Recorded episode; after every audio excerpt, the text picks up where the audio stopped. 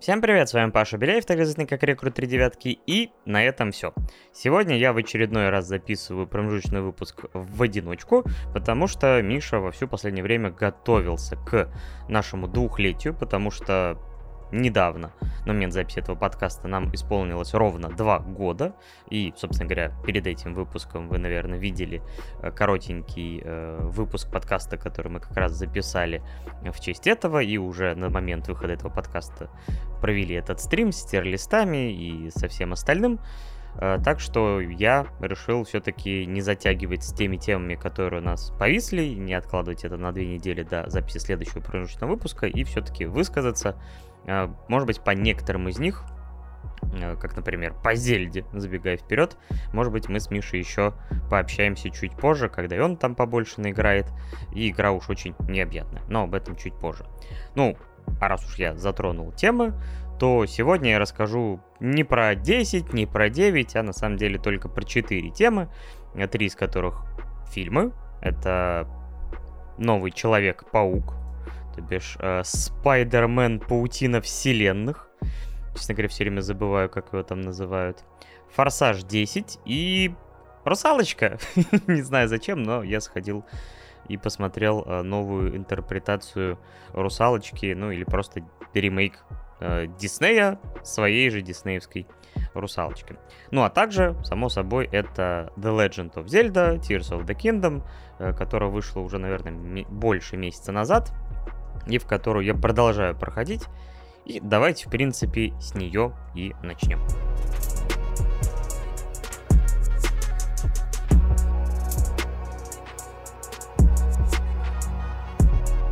Но перед тем, как мы начнем, я все-таки должен поблагодарить всех, кто э, поддерживает нас на бусте.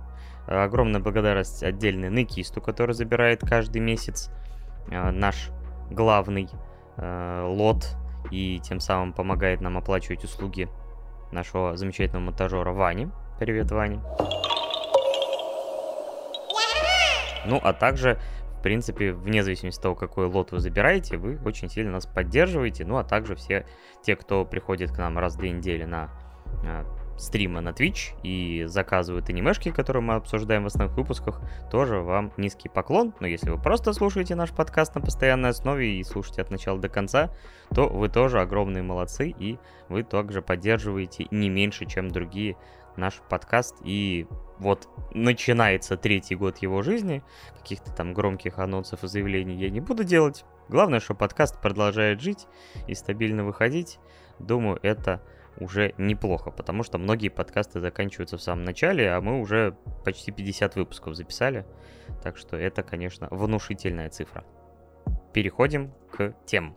И начнем мы с, опять же, The Legend of Zelda, Tears of the Kingdom, новый флагманский эксклюзив Nintendo Switch, ради которого я во второй раз в своей жизни приобрел Nintendo Switch. Первый раз я его приобрел из-за предыдущей Зельды, Э, Breath of the Wild э, в 2017 году, хотя я что-то вот не могу никак вспомнить, покупал ли я именно вот на старте, или же все-таки через год, уже когда игра вышла, потому что я точно помню, что проходил подряд и Зельду, и Марио Одиссе, они вроде, мне казалось, выходили не одновременно, но это не суть. Так или иначе, с момента выхода Breath of the Wild прошло уже 6 лет, э, да, с лишним. А, так что вне зависимости от того, там, когда я играл, там, 5 или 6 лет назад, мои воспоминания об Breath of the Wild, а, скажем так, уже подвыветрились, а, потому что Tears of the Kingdom — это сиквел, и, в принципе, изначально он назывался бы Breath of the Wild 2, но потом название все-таки поменяли, и... но суть-то не осталась прежней, потому что это та же самая игра в том же самом Хайруле, насколько мне известно, в хронологии The Legend of Zelda есть несколько таймлайнов, есть какие-то пересечения, но в целом многие игры являются довольно самостоятельными вселенными, то есть это та же самая условная история, но рассказанная в разном сеттинге, там, в разное время и так далее и тому подобное, при разных обстоятельствах. Э, ну и, конечно же, это всегда отличалось геймплейно, и всегда насколько я понимаю, игра сосредотачивалась именно на геймплее, а не на сюжете, постановке и всем прочем, э, чем так гордятся современные игры. А я, в свою очередь, всегда любил именно постановочные игры, типа Uncharted, The Last of Us, где типа много кинца. Ну, потому что я, в принципе, кинцо и люблю.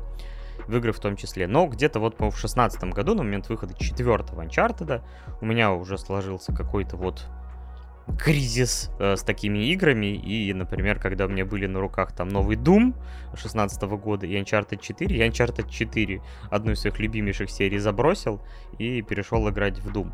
И когда мне позже э, в руки все-таки, вот, наконец-то, попало Breath of the Wild, э, это было очень классное и освежающее чувство, потому что это игра с большой буквы. Там все было построено на игровых механиках, игровых условностях, все эти сердечки, все эти показатели там выносливости и все прочего. То есть э, многие кинематографичные игры пытаются от интерфейса там типа отказаться и там уменьшить все, там инвентарь те в воздухе будет висеть как голографическая история, как в э, Dead Space, ну и многие другие элементы Dead Space. А здесь все вот как ты запомнил условно в играх старых, музычка соответствующая, когда ты что-то делаешь, когда ты закрываешь там. То есть все как именно олдскульно, насколько это возможно. Но при этом, э, несмотря на ощущение вот этой старой школы, я понимал, что у меня, для меня это, наоборот, что-то освежающее, что-то, что я давно не пробовал и не играл. И Breath of the Wild, ее открытый мир — которая на самом деле у меня усталость от открытых миров уже довольно давно сложилась, но, как ни странно, если этот открытый мир сделан хорошо, то я в нем могу раствориться на много десятков часов. В Breath of the Wild я наиграл 40, э, ну, чуть больше 40 часов, и при этом мне, знаете, было ощущение, что это было большое путешествие. Я был в пустынях, в каких-то водных локациях, лесах, полях, типа, где только меня не носило, и игра мне всегда казалась, ну, довольно большой. И, в принципе, что говорить. Да, по нынешним меркам, конечно, 40 часов это не так уж и много, но я предпочитающий игры более короткого формата, и для меня, наверное, оптимальный там это часов 10, 15, ну 20, наверное, если вот тут, типа, сконцентрированное путешествие. Вот, но в Breath of the Wild играть было очень классно. Ты залезал на каждую гору, какую-то обследовал пещеру, всегда пытался закрыть максимальное количество святилищ, где тебя ждали загадки или какие-то боевые эпизоды и прочее, и прочее. И я получал, ну, огромное удовольствие, поэтому Breath of the Wild это в любом случае игра на 10 из 10. И в, как бы то ни было, я всем рекомендую, если у вас есть возможность, а так как все-таки есть эмуляторы, я, конечно, все равно буду сторонником лицензированного контента, но с ценами и ценообразованием Nintendo и в целом э, ценами на игры, и как их э, легко или трудно найти, ну, это иногда необходимое зло. Зато вы, может быть, приобщитесь к этому, потому что, ну, там не настолько все-таки механики завязаны на там, особенностях консоли. Может быть, она еще и будет работать получше на эмуляторе, чем на самой консоли. Особенно спустя годы. Вот. И если вам понравится, то вам обязательно стоит обратить внимание на сиквел, потому что э, это развитие всех идей, которые были в оригинале. И кто-то, опять же, уже расчехлил комментарии по поводу DLC, как в случае с э, God of War, но меня это никогда, говорю, не смущало. Если у вас есть хорошо работающая игра, хорошо выстроенный мир, э, типа в котором все отлично работает, но у вас есть фантазия для того, чтобы наполнить его там новыми механиками, там новой историей, новыми локациями, там или старые просто передизайнить и переделать, то почему нет? То есть, в принципе, многие игры, там некоторые э, трилогии игр выстроены на одной и той же технологии, на одних и тех же ассетов, но зато там с добавлением постоянно чего-то нового и дополнительного. Но, типа, это никогда почти не было так, что, типа, первая игра это одно, вторая игра это третье, второй, типа, абсолютно другой, третий сиквел это вообще там что-то третье. Нет, э, это всегда было, по-моему, все-таки таким прагматичным подходом к тому, что у вас что-то есть рабочее, зачем это нафиг выкидывать и создавать все новое. Хотя, насколько я понимаю, многие части Зельды были каждый раз типа новый мир, новая история, все свежее, новые механики и типа старое, ну все, типа если хотите поиграть в старое, перепроходите старое.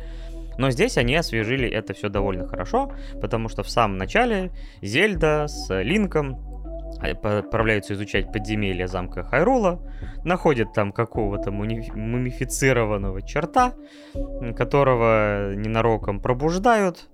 Он говорит, ну все, вам трендец, э, распускает какие-то миазмы, Линку вообще там типа этими миазмами руку э, отхреначивает, типа меч наш этот э, легендарный сломан, нас отправляет куда-то ввысь, на небесные острова, Зельда непонятно где, мы общаемся с какими-то призраками прошлого, призраками силы, можно их так назвать, древней цивилизации.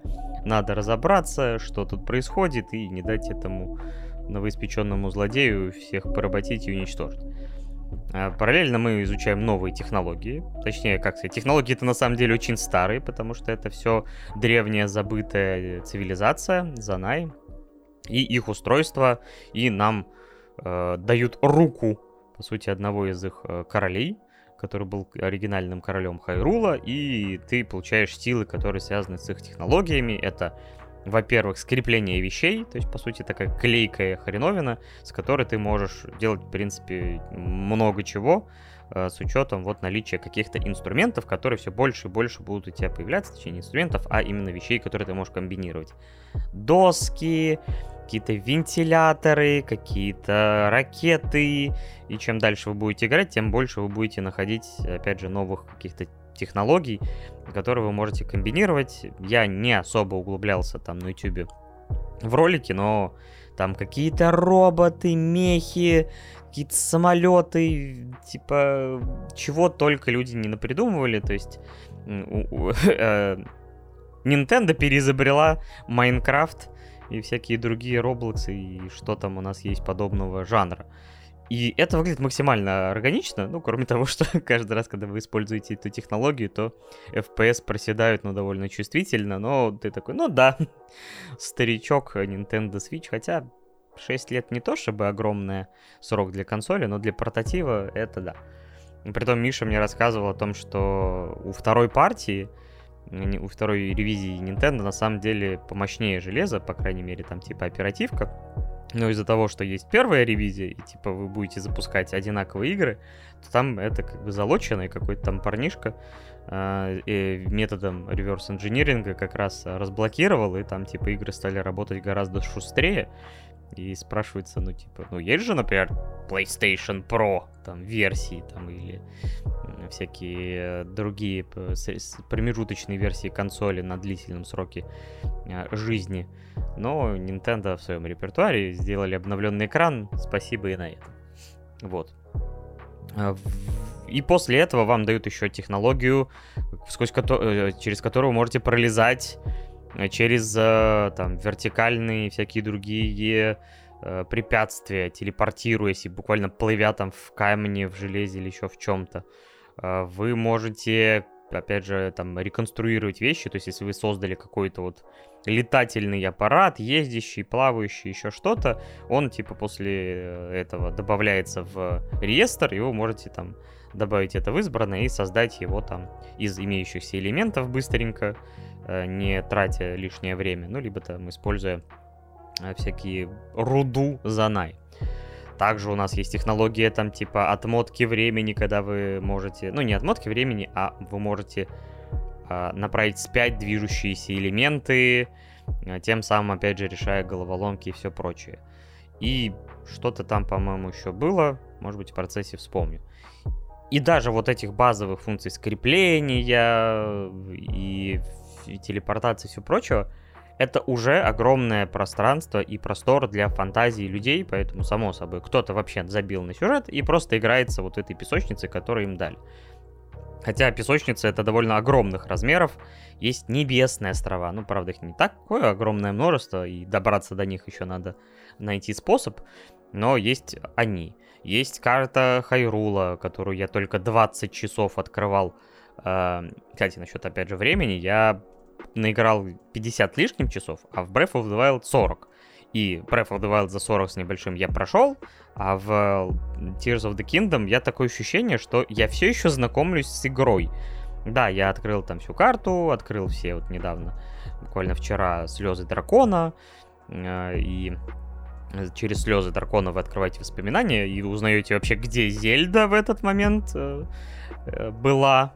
Точнее, там все очень, конечно, сложно и намешано, и довольно прикольная история. И чем она там разрешается, когда вы собираете последнюю слезу дракона, это такой прикольно, круто. Хотя, опять же, играть в Зельду ради истории, сюжета, это нет. Но довольно интересный здесь и лорчик тоже присутствует с этими вот забытыми цивилизациями, что там происходило, опять же, задолго до нынешних событий. И попадая в этот игру, огромный мир, горы, э, снежные какие-то просторы. Опять же, как и в первой части, само собой, вам надо контролировать, типа, тепло ли вы одеты, и там, или, может быть, вы выпили какое-то зелье, чтобы не замерзнуть нафиг там на какой-то ледяной горе, или не жариться в какой-то пустыне. Точнее, скорее просто там э, прожариться, потому что вы можете потом в какой-то момент полезете там в вулканические истории, где вам тоже надо будет не сгореть, и там уже будет э, другие используются технологии, где-то вам нужно будет плавать, вам нужно комбинировать зелья, вам нужно комбинировать еду, постоянно приготавливать различные блюда, зелья. Э, оружие, само собой, все так же ломается быстро, потому что везде распространились миазмы, оно все испортилось, поэтому вам нужно комбинировать оружие. А, кстати, вот одна из технологий, это как раз то, что у вас есть меч, you have an apple, you have a pen, pen pineapple, apple pen. И вот по такому же принципу у вас есть меч, у вас есть камень, все, вы теперь, у вас есть камнемеч. У вас есть там булава, есть какая-то палка, теперь у вас булавка. Господи, как ужасно. Ну, суть примерно такая. Также вы можете на щит себе нахреначить какое-то там тоже устройство. Вы можете к оружию прикрутить какой-нибудь, например, рог бакоблина редкого, который, опять же, усилит ваш дамаг. При этом э, сами вы прокачиваться не можете, потому что вы базовый линк, но вы можете, опять же, находить более сильное оружие, которое наносит больше урона, и пытаться его не сломать, или когда оно доходит до э, состояния поломки, пойти потом починить. И чтобы вы понимали, типа, сейчас небольшой спойлер для тех, ну, как сказать спойлер, это просто игровая механика, о которой хрен додумаешься, и я нашел это только в гайде. Это вы находите на э, вулканической локации подземного э, этого осьминога, который плюется вас огненными камнями. Выбрасываете перед ним э, предвар... ну, то есть уже немножко пошарпанное оружие, которое, типа, уже мигает и может сломаться, если его использовать дальше. Он его засасывает и выбрасывает его даже немножко улучшенным и в отремонтированном состоянии. Вот как, как вам такая механика? Я не знаю, может быть она была в первой части, я не помню. Потому что реально прошло уже там минимум 5 лет с момента, как я играл. И поэтому для меня, вот, кстати, это было хорошо, что прошло столько лет, и я мог уже не сильно запариваться о том, что типа, ой, это было, эта локация была, и мы это делали. Я нахрен все уже забыл, поэтому я такой, а, да, что-то что я припоминаю вот этих э, ребят, рыбы-людей, что-то я припоминаю, что здесь что-то было, но теперь здесь снежный буран в птичьей этой локации. Потому что везде там какие-то катаклизмы после событий, которые набрекли Зельда с Линком и всю страну эту. Хайрул. И поэтому, да, мне было как бы изучать про, ну, базово просто шляться везде, там, типа, где-то драться, где-то находить оружие, решать загадки в святилищах, которые, опять же, стали еще более разнообразными за счет вот этих дополнительных механик. Причем, опять же, иногда ты такой с легкостью их решаешь, иногда что-то сидишь и такой, так, так, так, так, пробуешь так, пробуешь так, и когда решаешь, такой чувствуешь себя, как будто тебе там 999 IQ. А иногда такой, а, чё, а, и идешь, типа, спокойно на, за гидом в интернет, потому что, ну, понимаешь, что нет, и когда тебе показывают, как это, такой, а как я это должен был догадаться? Поэтому эта игра, на самом деле, конечно, очень э, сильно иногда завязана на вашу фантазию, и на вашу какую-то сообразительность и вот решение задачек, поэтому, знаете, э, а, она немножко даже вас прокачивает, потому что создавая вот эти различные ситуации, э, вы так или иначе вот пытаетесь найти способ, и говорю, и когда вы находите этот способ, вы такой прям, М, блин, э, э, какой я молодец, А когда не находит, такой, блин, вот же я тупорез. Uh, ну, у меня где-то, не знаю, соотношение и того, и того, там, наверное, 50 на 50, потому что, говорю, некоторые вещи, ну, тебе просто по-другому очень сложно понять, тебе надо постоянно общаться с NPC, кто-то тебе дает информацию, там, которая нужна тебе, кто-то дает дополнительные квесты. Причем, опять же, ты их выполняешь просто потому, что тебе кайфово находиться в этом мире этой игры. Я, например, нашел, типа, там деревня, она захвачена пиратами, ну, как и пиратами, обычными, типа, бакоблинами и прочими да, мразотами. И причем я пришел, и мне дают звезделей вообще на, на раз-два. То есть мне пришлось еще поискать оружие, э, улучшить броню, а это тот, еще геморрой улучшить броню. Ты выполни квест, открой заново всех больших фей, каждый раз, когда тебе нужно будет улучшать, тебе нужно будет какие-то редкие материалы, и чем лучше это улучшение, само собой, тем э, более редкими материалами будет. Для легендарных будут вообще всякие чешуйки дракона, до которых сейчас пойди доберись, когда они в небе летают. Короче, я говорю, и количество игровых механик и каких-то вещей, которые ты можешь здесь делать, оно стремится к бесконечности, и поэтому эта игра получает вот сейчас, э, наверное, главный претендент на игру года, получает всякие десятки и все прочее. Но возвращаясь вот к тому квесту, то, говорю, я прокачал броню, я там нашел оружие получше, и то там... Э как бы с большим трудом, но все-таки выполнил, очистил деревню. Такой, ну, молодец, сейчас мне что не дадут. Что мне дали? Ну, ни хрена мне особо и не дали. Погладили по сказали, ну, а теперь принеси нам бревна, рис на крыше. А, и такой, ладно, хорошо, сейчас давайте я вам помогу. Типа, ну, вы ж бедные, несчастные, тут, типа... А, бревна приходится чуть ли не на себе таскать, потому что они здоровые. Ты можешь сделать себе эту, ну, то есть у вас есть лошади, само собой, теперь можешь собрать себе телегу или где-то найти из подручных средств. Но я понял, что бревна слишком большие, и я их просто спускал с холма, типа вот сами докатиться, скреплял их в огромную такую конструкцию, и действительно докатывались, и экономило это мне время. И такой, ну хорошо, вот я привез 20 бревен или еще что-то, Говорит, ну давай восстанавливать, и ты исполняешь, мать его, роль крана. Поэтому вот, рубишь пальмовую, э, это, пальмовый ствол дерева, и ручками, ну не ручками, а вот этой специальной силой, э, через которую ты все там переносишь, свой этот телекинез условный, ты эту этот ствол вставляешь, типа, то есть занимаешься строительством, не самым большим, но все равно с какими-то тонкостями, как это еще сделать. И после этого там, после... и каждое здание еще надо отдельно будет отремонтировать. Я такой, нет, спасибо, ребята, пока у меня есть дела поважнее, чем играть в градостроительный симулятор в миниатюре. Но все равно, типа, есть еще каверны.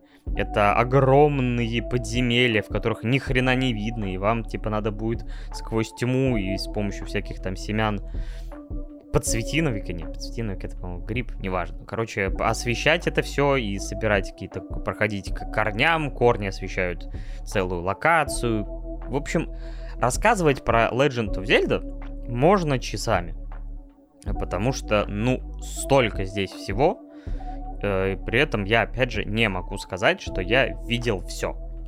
То есть постоянно ты натыкаешь, как типа э, упал на каком-то отдаленном острове в каверну, а там какая-то арена э, с волнами врагов. Ты их убиваешь, получаешь какой-то элемент там какой-то темной брони, которая защищает тебя от миазмов, потому что все в, этом, в этих кавернах э, заражены миазмами, а если ты заражаешься миазмами, твои сердца не восстанавливаются, то есть тебя, если ударили на три сердца, то эти три сердца заблокированы, пока ты их специальным блюдом или другим способом не очистишь. Поэтому желательно тебе собрать сет на, типа, защиту от миазм. Где-то тебе желательно собрать сет на какие-то полеты, от жары, от этого. То есть, говорю, занятий просто бесчисленное множество. Но даже если брать базовые сражения, они, конечно, своеобразные. Здесь, конечно, экшен-система, с учетом того, что твое оружие постоянно может разрушаться в процессе, что, конечно, будет вас бесить неимоверно.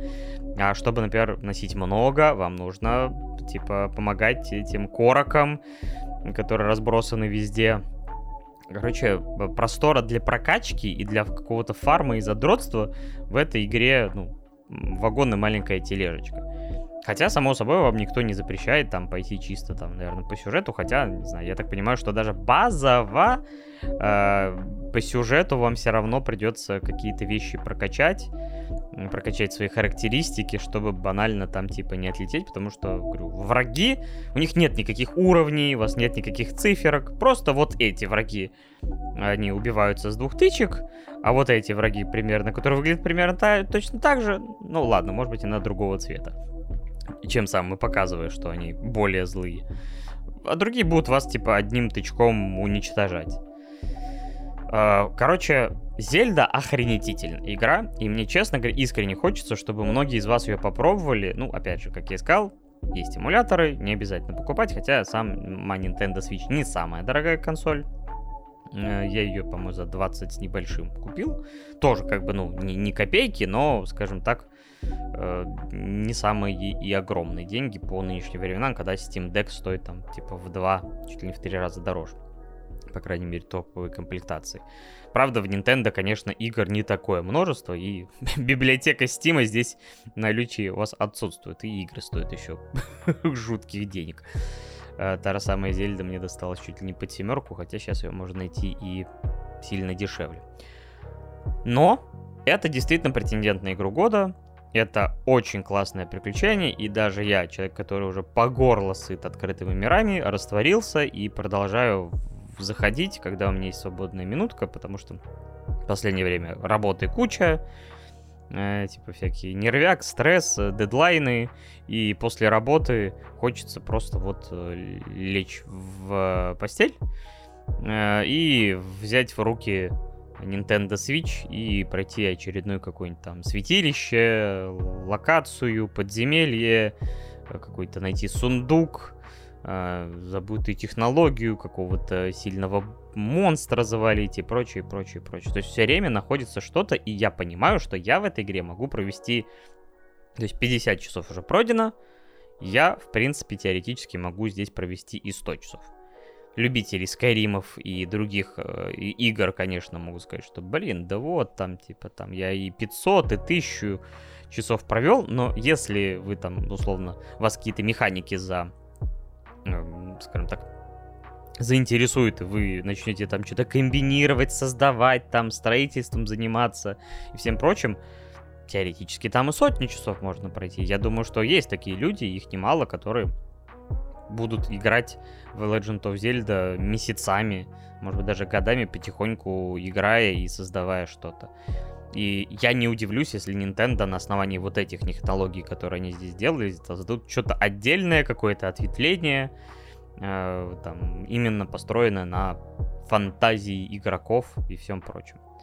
Так что это, конечно, занятно, и, наверное, это одна из лучших игр за последнее время, в которой играл. Хотя, опять же, в этом году дефицита хороших качественных игр я не наблюдаю. Есть дефицит э, релизов, которые сделаны без технических сложностей. Э, ну, Тара Зельда, говорю, она тормозит в некоторые моменты просто потому, что, ну, типа, Switch уже не справляется с этим. Хотя игра, конечно, выглядит скорее как мобилка, и тот же самый Геншин, ну, по крайней мере, на ПК выглядит все-таки покрасивше. На Геншин, ну, почему я упомянул его? Потому что изначально все его называли клоном Breath of the Wild, но он развился во что-то свое, хоть и использует огромное количество механик. Так что, если вам нравится, вот как ощущается иногда, а, и играется Геншин, то Зельда тоже, мне кажется, вам рекомендовано. Хотя, возможно, вы играете ради аниме-вайфу. Здесь этого не так уж много. Только Линк, да, Зельда вайфу. Для каждого, ну, хасбенду и вайфу. Так что я пока не буду ставить никакую оценку. Возможно, мы потом с Мишей уже совместно когда-нибудь, через месяца, пройдем игру и сможем вместе обсудить и уже выставить финальный вердикт. Но играть, мне кажется, если у вас есть такая возможность, ну, не то чтобы обязательно, но вот это, возможно, станет для вас таким новым открытием, потому что игры Nintendo это, конечно, своеобразно, но очень круто, и я зря годами проходил мимо них, э, и, так сказать, все время относился к ним пренебрежительно, думал, что это какие-то сказки, все для детей, какое-то все такое прям я уже слишком взрослый для этого дерьма. Не. Если отбросить всю эту шелуху, вы получаете алмазы игровой индустрии. Так что как-то так.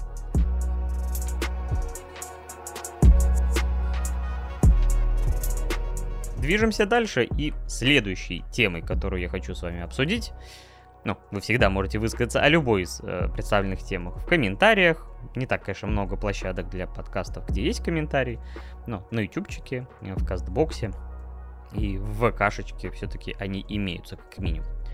И следующей темой будет Паук, Человек-паук, э, Паутина вселенных. И Майлз Моралес, который в 2018 году влетел со своих, не знаю, там, 15 кадров в секунду, уж не знаю, как это описать, в какой-то степени изменил индустрию анимации, потому что с момента выхода Человека-паука через вселенные многие стали пробовать именно подобный стиль анимации, именно с заниженным фреймрейтом, который особенно подходит для экранизации комиксов и других. Ну, например, вот недавнем даже э, Коте в сапогах экшен очень сильно напоминал вот что-то анимешное, что-то как в Человеке-пауке через вселенные. Э, также здесь, конечно, безумные абсолютно цвета, потому что каждая вселенная выглядит немножко по-иному. Например, нам в начале сиквела показывают мир Гвен Стейси, и он такой весь выстроен на кислотных цветах, то есть какой-то, не знаю, авангард, не авангард, как это назвать, я человек не следующий в искусстве, но причем это все меняется в некоторых сценах, как бы у вас бэкграунд постоянно, фон э, меняется, но это создано ради эмоционального отклика. Ну, в общем, у нас, опять же, возвращаясь к первому фильму, если вы вдруг не смотрели, это отличная экранизация э, комиксов про Человека-паука, про Майлза Морализа, который здесь главный герой, в его вселенной Питер Паркер гибнет при его участии, его кусает паук, и он становится Человеком-пауком, но при этом э, Кингпин здешний там что-то там мутит с коллайдером. Опять же, помню уже с трудом, пересматривал несколько раз, но уже тоже довольно давно. Потому что, блин, 18-й год тоже, господи, это как миллион лет назад уже ощущается. Вот мутил с коллайдером, э, открыл дыры в мультивселенной, оттуда пришли, опять же, другие пауки, и они сражались, опять же, с монстрами, с уникальным абсолютным дизайном злодеев э, из вселенной Человека-паука. То есть были эмоциональные моменты, были очень круто поставленные моменты. Мне очень нравилась в сеттинге первой части музыка. То есть эти вот латинские и рыбчага мотивы, потому что у него мать пуэрториканка, поэтому вот такие э, южноамериканские мотивы, а с другой стороны чернокожий батя, полицейский здоровый, поэтому, опять же, куда без рэпа. И кажется, блин, рэп опять везде, все, но вот почему-то там, э, хоть я, опять же, немножко другую обычную музыку слушаю, но там саундтрек был подобран вот прям шикарно, я его переслушивал потом довольно долго. Ну, то есть никакого, что называется, пренебрежения тоже не было. И это был очень и смешной, и какой-то эмоциональный, и круто сделанный, и освежающий, визуально выглядящий. Поэтому первый фильм для меня был, наверное, лучшим анимационным проектом 2018 года тогда.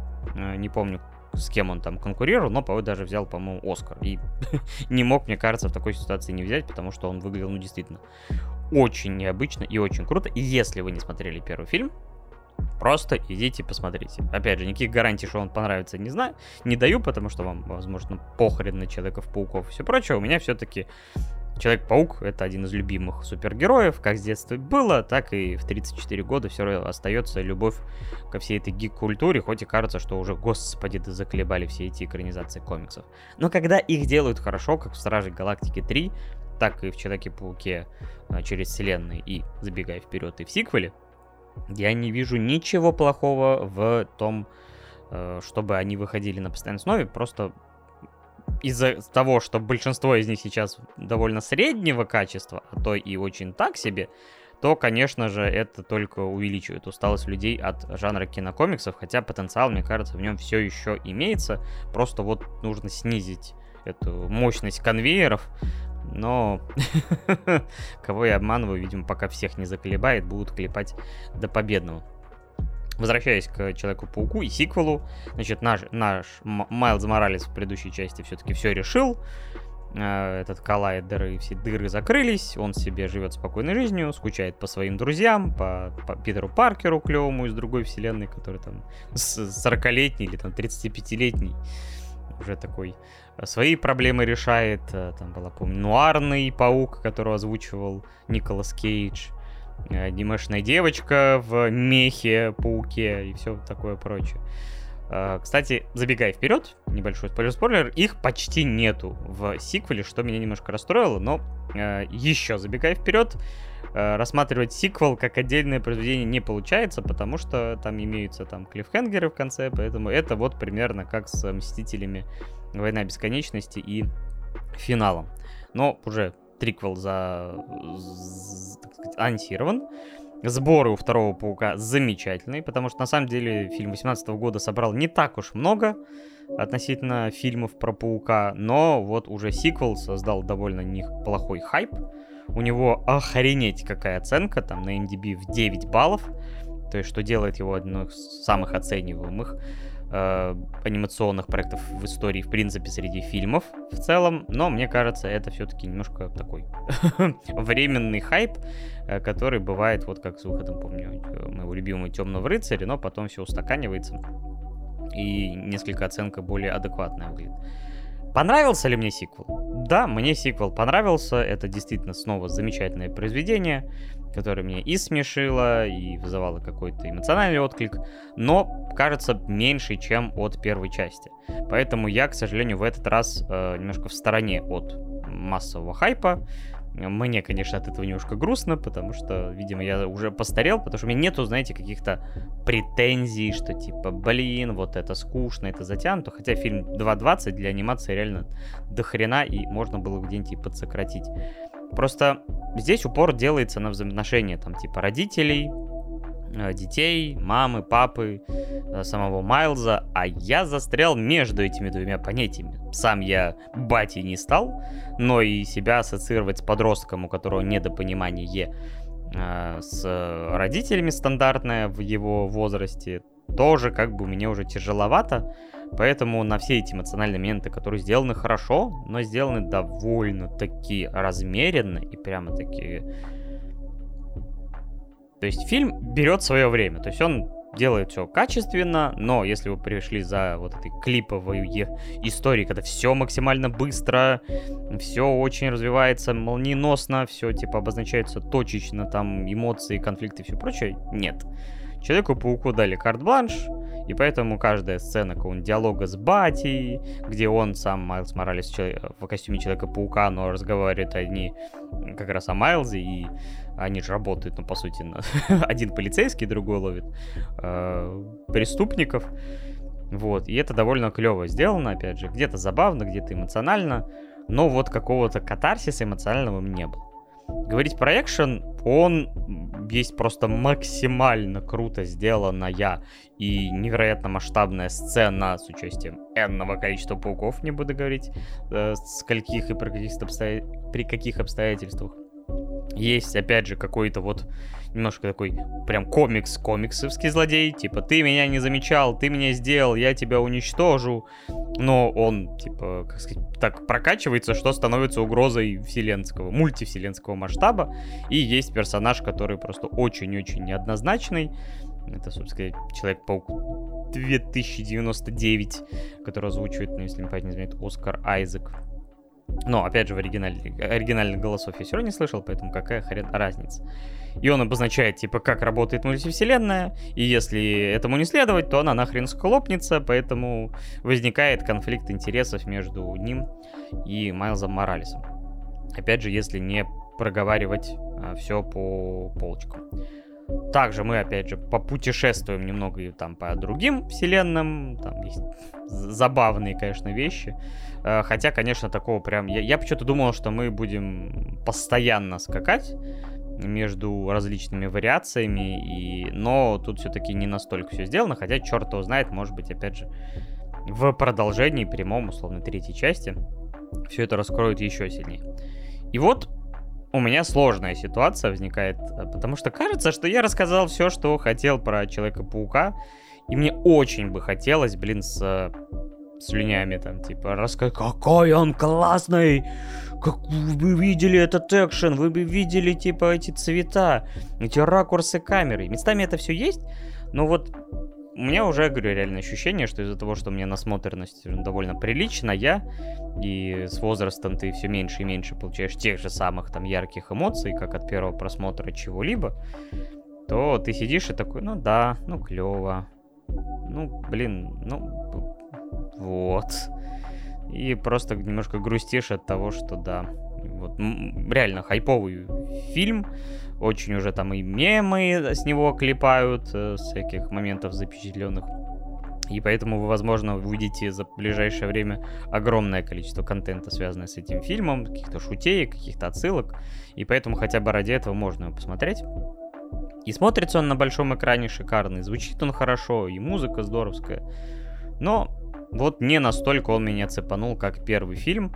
Э, не по объективным причинам, а чисто вот из-за того, что, наверное, за 5 лет, прошедшие между просмотрами, ну, как сказать, я немножко почерствел и, говорю, не, не встал ни на одну сторон. То есть не подросток и не взрослый дядька с детьми, который понимает чувства э, взрос, как, типа, как испытывает батя и мама э, по поводу их быстро растущих деток, которые начинают, типа, там, заводить отношения, отдаляться от них и больше не маленькие их детишки. Как-то так, но все равно меньше восьми с половиной, а может быть даже и 9, потому что планка качества все равно, мне кажется, ни разу не упала. И я буду с большим удовольствием, точнее, с большими ожиданиями ждать э, третьего фильма, э, потому что, ну, реально, то, как это выглядит, все равно не выглядит никто. То есть они создали собственную уникальную историю, и я рад, что Миллер и Лорд, э, дуэт, который до этого подарили мне мой любимый Лего-фильм, э, продолжили создавать э, проекты, ну, которые вот уникальны в чем-то, то есть даже если мы используем там обычную вот эту историю с пауками, которых было уже вагон и маленькая тележечка, они все равно находят новый ракурс и э, новую интерпретацию. То есть вот они писали сценарий, режиссеров тут вообще три, никого из них я, правда, не знаю, но ребят все расправились на ура. Так что, наверное, про Человека-паука э, Паутина вселенных у меня все. Будет интересно почитать, если вы выскажетесь где-нибудь по этому поводу. Э, но как-то так. Первый фильм мне понравился все-таки побольше, но второй все равно классный. Движемся дальше.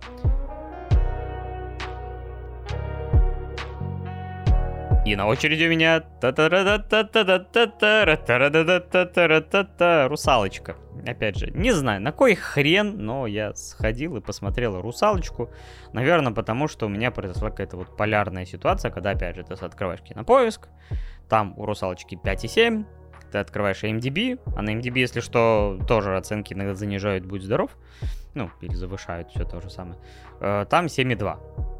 И при этом, типа, ну, зрительские отзывы, ну, на некоторых площадках тоже на Западе довольно высокие. То есть, э, при том, что у многих других экранизаций Диснея, ну, не очень. И, то, то есть, подход э, и наших, и других зрителей примерно одинаковый. А здесь как бы есть какое-то противоречие. Я такой, не, я все-таки посмотрю, что из себя представляет. Хотя я никогда не был огромным фанатом полнометражной диснеевской русалочки. Да, Under the Sea это охрененный хит. Но для меня всегда все равно этот мультик, как и Алладин, как ни странно, был больше сериалом на Первом канале, час Диснея, или как эта штука называлась, по утрам выходные. Э, там Себастьян, Краб этот, э, так, Себастьян как раз и Краб, Флаундер и прочее, прочее. То есть э, такие локальные забавные приключения без э, масштаба и всего прочего. Я даже сейчас с трудом вообще вспоминаю, типа, когда я последний раз, вообще, когда в принципе смотрел полнометражный русалочку, которая, ну, больше похожа именно на оригинальную сказку Ганса Христиана Андерсона. Вот. И я, само собой, скептически максимально относился к ремейку, потому что я смотрел некоторые из них, и в лучшем случае они были просто пресными и уступали во всем анимации, потому что анимация, она выразительная, она яркая, она гипертрофированная, то есть все такое, как бы, все, все равно ты понимаешь, что это сказка. И сказка и анимация, это прям идеальное сочетание. Я, например, не смотрел того же самого Короля Льва. Э, по-моему, это последняя большая, крупная именно экранизация для кинотеатров. Был по там Пиноккио, но это было для стриминга и прочее, прочее. Но ты понимаешь, что животные в анимации это что-то такое выразительное, гиперэмоциональное. И как бы и, и анимация используется полностью, какая-то буфанада, какое-то... Все это выглядит уместным когда там, не знаю, кого-нибудь по башке огромным молотом бьют. Ну, в Диснее такого немного, но все равно что-то подобное тоже проскакивает. В экранизации живыми актерами и компьютерными рыбами и всем прочим, ты такое не увидишь. А, но все равно они попробовали, взяли актрису, что имя я все равно не запомню, я ее до этого нигде не видел, и у многих были претензии, но мне, честно говоря, опять же, говорю, на цвет кожи вообще пофигу. Но тут скорее вопрос то, что чисто внешне у нее довольно своеобразная Uh, вот как бы на любителя, что называется, красота. Я не могу сказать, что она там страшная или какая-то. Я вообще не люблю судить людей по этому признаку, ну или стараюсь хотя бы. Но вот честно, как-то с учетом того, что на ней постоянно акцент э, визуальный, при этом вам показывают ее сестер э, в начале фильма и кстати, они вообще, а, у них разные цвета кожи, э, цвета волос э, и прочее, прочее. И кто-то из них прям реально вылитые модели и все прочее. И ты думаешь, ну вот, в принципе, как бы любую из них выбирай и делай из них русалочку. И вообще не обязательно ей быть рыжей, потому что что-то рыжий этот цвет ей вообще ни разу по не идет. И могли бы просто отказаться от этого канона, господи. Ну, ладно. Решили как-то приблизиться к э, оригинальному мультфильму, хотя выглядит это все равно как-то вот странновато. И при этом у них батя Хавьер Бардем, и он действительно ему идет быть тритоном морским, там, царем-императором.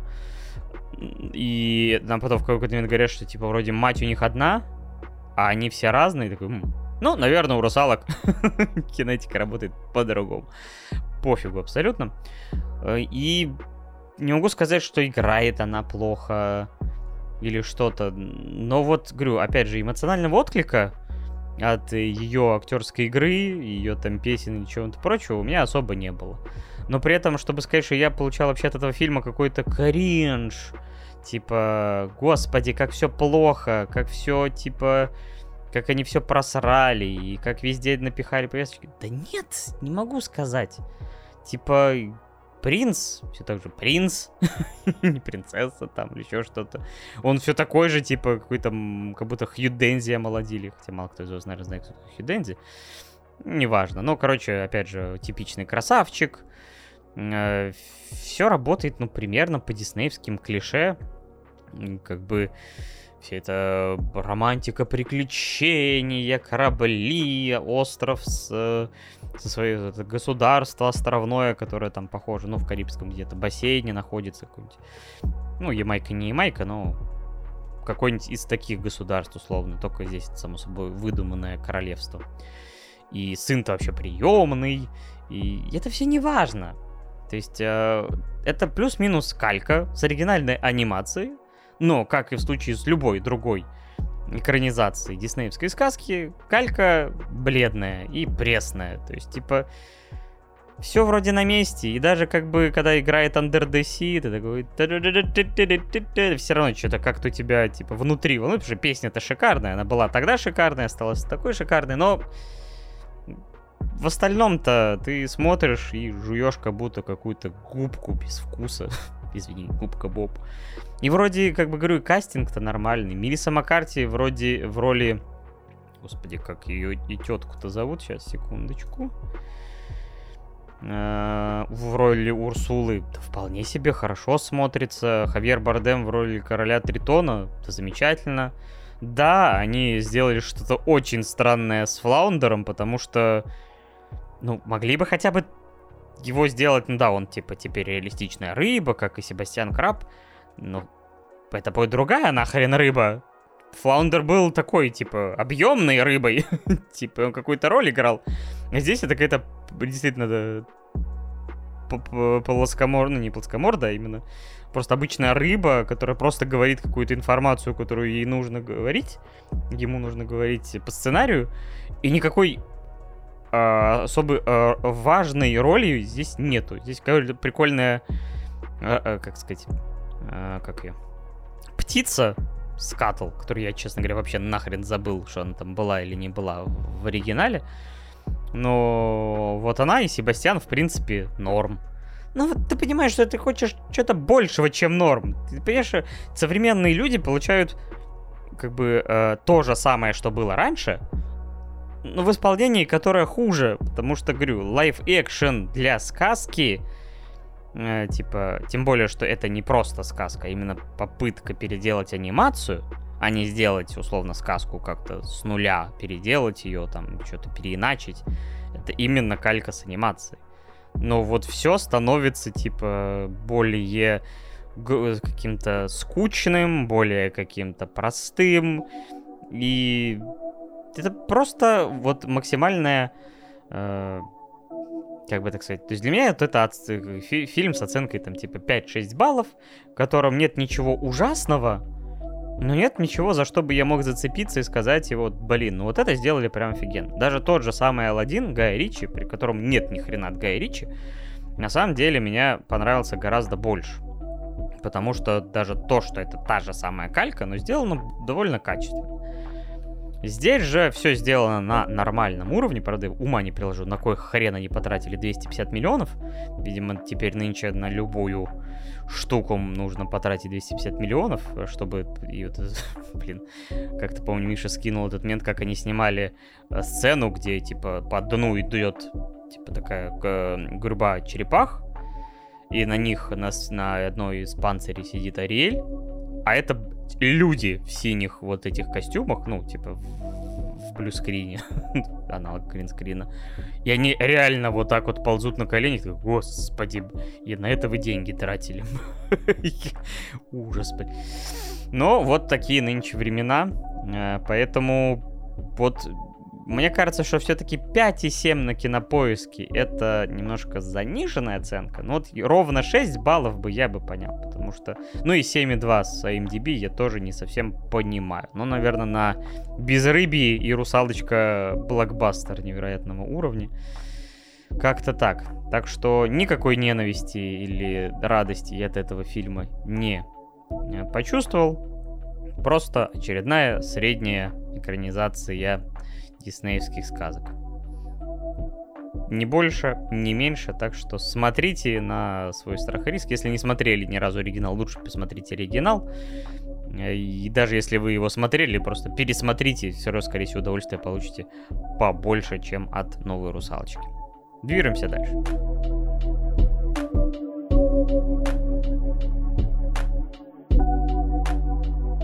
И финальной темой и финальной точкой остановки на Сегодня у меня будет Форсаж 10, мать его. Fast X.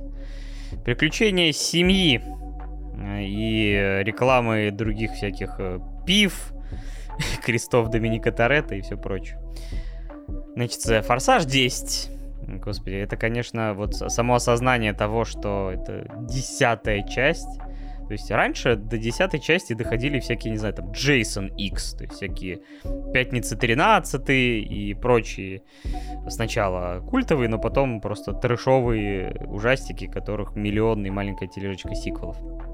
Но нынче даже вот Форсаж разросся до таких цифр, и эм, не знаю, хорошо это или плохо, но это уже стало таким своим для меня привычным занятием раз в несколько лет смотреть «Форсаж». При том, что я не могу сказать, что я много за последние фильмы получал удовольствие, но иногда это какое-то такое странное и болезненное удовольствие, когда на экране происходит что-то настолько нелепое, кринжовое, что тебе даже чуть ли не физически больно от юмора, который здесь, который тебе, ну, я не знаю, я не помню, когда мне последний раз хоть одна шутка в «Форсаже», которая задумана как шутка, смешила, но все остальное при этом настолько нелепое и гипертрофированное, что от этого ты можешь ржать в голос. И в нашем случае с десятым форсажем они э, опять еще уви- выкручивают эту, уже кажется, да нельзя выкрученную э, степень нелепости, потому что э, сначала нам показывают взаимоотношения, как сказать, начало взаимоотношений с нашим будущим злодеем, которого исполнил э, Джейсон Мамо. И, наверное, кстати, забегая вперед, это лучшее, что есть в этой картине. Потому что он сначала играет такого, типа, он сын мафиози из пятой части, которого, э, типа, у которого украли как раз тогда э, деньги, и, по-моему, еще между делом его грохнули. А, и тогда как раз по улицам Рио-де-Жанейро наши главные герои катались с огромными многотонными сейфами на тачках, которые весят меньше, чем эти сейфы. Неважно, забудем это. И, собственно говоря, Джейсон Мамо, его персонаж, выживает, его там сажают, и он типа «Я отомщу вам, Доминик Торетто и твоя семья». И уже в первой сцене, где Наши герои, что вы понимали, пытаются там что-то там, опять же, работая на какую-то секретную организацию, которая, опять же, не имеет никакого мотива смысла, потому что нанимать вот этих горе-гонщиков как секретных агентов, это, конечно, легендарный план, и никогда не устану поражаться, насколько он гениальный и потрясающий. И им как будто бы дают работу, но подставляют. И вот они по Риму гоняются, опять же, на мотоциклах, на всяких спортивных тачках, какой-то ламборджини золотого цвета. И Джейсон Мамо подстраивает так, что, типа, оказывается огромная бомба в виде шара, которая начинает катиться по центру города, разрушая какие-то исторические постройки, типа там уничтожая всякие машины полицейских и все прочее. И это все это длится минут, наверное, 20, если не 30. Потому что по старой традиции здесь, конечно почти 2,5 часа хронометража. Вынь да положь. Но при этом ты сидишь такой с блаженной, мать его, улыбкой. Понимаешь, что за хрень я смотрю. Но ты уже настолько настроился на нужный лад, что да продолжайте, типа, да, так не работает физика. Я привык уже, типа, с, там, с четвертой или там с, может, даже с первой частью, что так физика не работает, и вы ее давно победили, и она где-то прицепленная в кандалах, где-то в секретной лаборатории, э, скажем так, кукует, пока вы там летаете на машинах и прочие вещи творите сумасшедшие. Нормально пусть. Потому что вот в прошлой части я прям умирал со скуки. Мы ее смотрели вообще там типа на Новый год фоном. И там была какая-то вымученная драма с Джоном Синой, который брат Торетто. И там реально что-то он, по-моему, подставлял, как-то так подстраивал смерть Бати, э, их общего Бати, но не случайно это не случайно, и вроде они конфликтовали, а тут уже во второй сцене, где начинается охота на всех персонажей, включая сына Доминика Торетто, э, Джон Сина все уже хороший, разваливает, типа, каких-то правительственных людей, типа, они причем убивают, хотя они просто получали приказ, и вроде они даже не злодеи, типа. Короче, если задумываться хоть на минуту над чем-то из происходящего, у вас просто, типа, мозг вытечет от того, насколько все это не имеет никакого, ни малейшего смысла.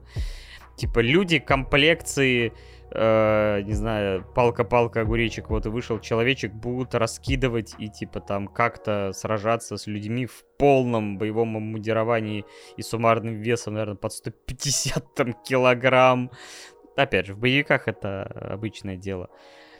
То есть с этим надо смириться, с этим это надо принять. То есть если вы принимаете себя семью, семья принимает вас в свои объятия, вы в этой матевой секте, и вы тоже, типа, такой, да, шутки, погони, диалоги. И вот так вы будете реагировать на все, типа, то есть блаженным идиотизмом. И вот если реально вот настроиться на нужный лад, можно получать от этого удовольствие. Потому что экшен поставлен на самом деле нормально, неплохо, опять же, масштабно. Нелепо, но это стиль форсажа. Э, самое лучшее, как я и сказал, в этом фильме это Джейсон Мамоа, который до этого играл всегда брутальных мужиков, типа там Хал, Хал Дрога, Аквамен, типа там все прочее. А здесь он играет брутального мужика, но манерного до нельзя, типа он все, он такой пытается, и будто ему дали, ну, попробуй сыграть Джокера, но если бы Джокер был качком. Поэтому он там в какой-то момент Э, это вообще э, одна из лучших сцен, когда он, ну, во-первых, он постоянно начинает говорить сам собой, типа, И есть сцена, где он э, разговаривает с трупами, делая им педикюр, типа на ногтях ног. А они, и при этом у них глаза открыты с помощью скотча, и типа там какие-то мухи летают. Он такой, какие вы скучные собеседники. И это взрывает мозг, но за счет этого, потому что все предыдущие злодеи были с каменными лицами и максимально, типа, незапоминающимися, что Шарлиз Терон, что Джейсон Стэттем и вся когорта остальных, и Джон Син, что Джейсон Мамо на общем фоне выглядит прям глотком свежего воздуха и максимально таким, типа, обаяшкой который все равно творит ну, да, некоторое дерьмо и постоянно повышает ставки. Кстати, от, возвращаясь к Пауку и концовке, которая, по сути, обрывается на полусловы, Форсаж 10 делает то же самое. То есть уже анонсирован 11 фильм, Universal Э, студия, которая выпускает этот фильм, просит уже, а может быть мы сделаем три фильма для финала серии? Может быть вы растянете все это на три фильма? Ну, не знаю, там все-таки сейчас сценаристы бастуют, сценарий писать некому, поэтому, надеюсь, у них есть уже сценарий 11 пусть снимают и на этом заканчивают эту вакханалию и переходят к очередным миллиону спин потому что я думаю, что Форсаж так просто не отомрет. Потому что вот не так уж и много фильмов, которые сочетают в себе и боевик, погони, перестрелки, гонки на тачках, всех этих бесконечных. И хоть это как бы уже кажется все, они попробовали все что угодно, но всегда иногда раз в несколько лет, лет хочется вот чего-то такого странного, глупого и, кажется, уже показавшего все, что только можно. Но вот от 10 форсажа я в итоге удовольствие получил своеобразное, но я поставлю ему 7 баллов. То есть э, эта оценка, наверное, конечно, завышенная, но, блин, говорю, это вот, мне кажется, что либо вы попадаете в волну, либо же вы не попадаете целиком, и для вас просмотр будет просто какой-то болью, потому что ваши мозговые клетки будут нахрен отмирать одна за другой. Так что как-то так. Даже не знаю, что тут подводить, но э, иногда блокбастеры должны быть просто глупыми блокбастерами и ничего больше. И когда они осознают, что они и кто они, и здесь, например, есть шутка, например, да у вас какая-то секта, кто бы с вами не общался, в эту семью попадает. Вы вообще какие-то сектанты, вас, не знаю, посадить надо. И ты понимаешь, что да, это все реально выглядит как какая-то странная секта, и все зрители в ней участвуют, и это какой-то массовый психоз, напичканный э, закисью азота, э, бессмысленными цитатами, и семья, семья, семья, семья. Но, видимо, я смирился и могу от этого получать удовольствие. Вот, собственно говоря, и все. Я все равно назвездел на час небольшим на 4 темы, хотя, как обычно, думал, что уж в одного-то я управлюсь и за 40-45 минут. Надеюсь, вам не было скучно слушать мой бубунеж на протяжении этого хронометража и что-нибудь полезное вы для себя э, получили, и что-нибудь, может быть, из этого посмотрите или поиграете, и поделитесь потом впечатлениями. В этот раз, да, без аниме, потому что пока нас, ну, заказывают там по три сериала уже второй раз подряд э, на основном подкасте. Мы не жалуемся, но как бы да, это требует какого-то времени для того, чтобы все это посмотреть в срок. Э, Все-таки, да, в этот раз вообще три сериала по 24 серии э, вышло. Так что смотрим, пытаемся успеть. Но, думаю, может, уже к следующему разу, тем более, что уже заканчивается весенний сезон уже не за горами летний с кучей новинок. Э, так что, возможно, в следующий промежуточном мы как раз возьмем что-нибудь из того, что мы обсуждали в ОВО выпуске. И досмотрим, потому что, ну, как минимум 3, 4, 5 тайтлов, которые очень заинтересовали, все-таки и есть в весеннем сезоне. Так что будем по мере возможности смотреть и обсуждать. Ну и, само собой, скорее всего, мы уже в следующий раз будем обсуждать это с Мишей непосредственно. Ну, а я вас благодарю, что дослушали. Э, спасибо за поддержку, по прослушиваниям, лайкам, комментариям, Boosty, там, донаты на стримах. Все это нас невероятно радует, и сердце от этого понимаю, что для кого-то это все еще нужно, несмотря на то, что прошло уже два года, люди не отваливаются, даже приходят новые, и нам от этого приятно и тепло на душе. Ну, а с вами был я, Паша Беляев, также известный как Рекрутер девятки, и подкаст 2D Деды. Помните, что 2D Деды лучше, чем 3D. Всего хорошего, пока-пока, удачи!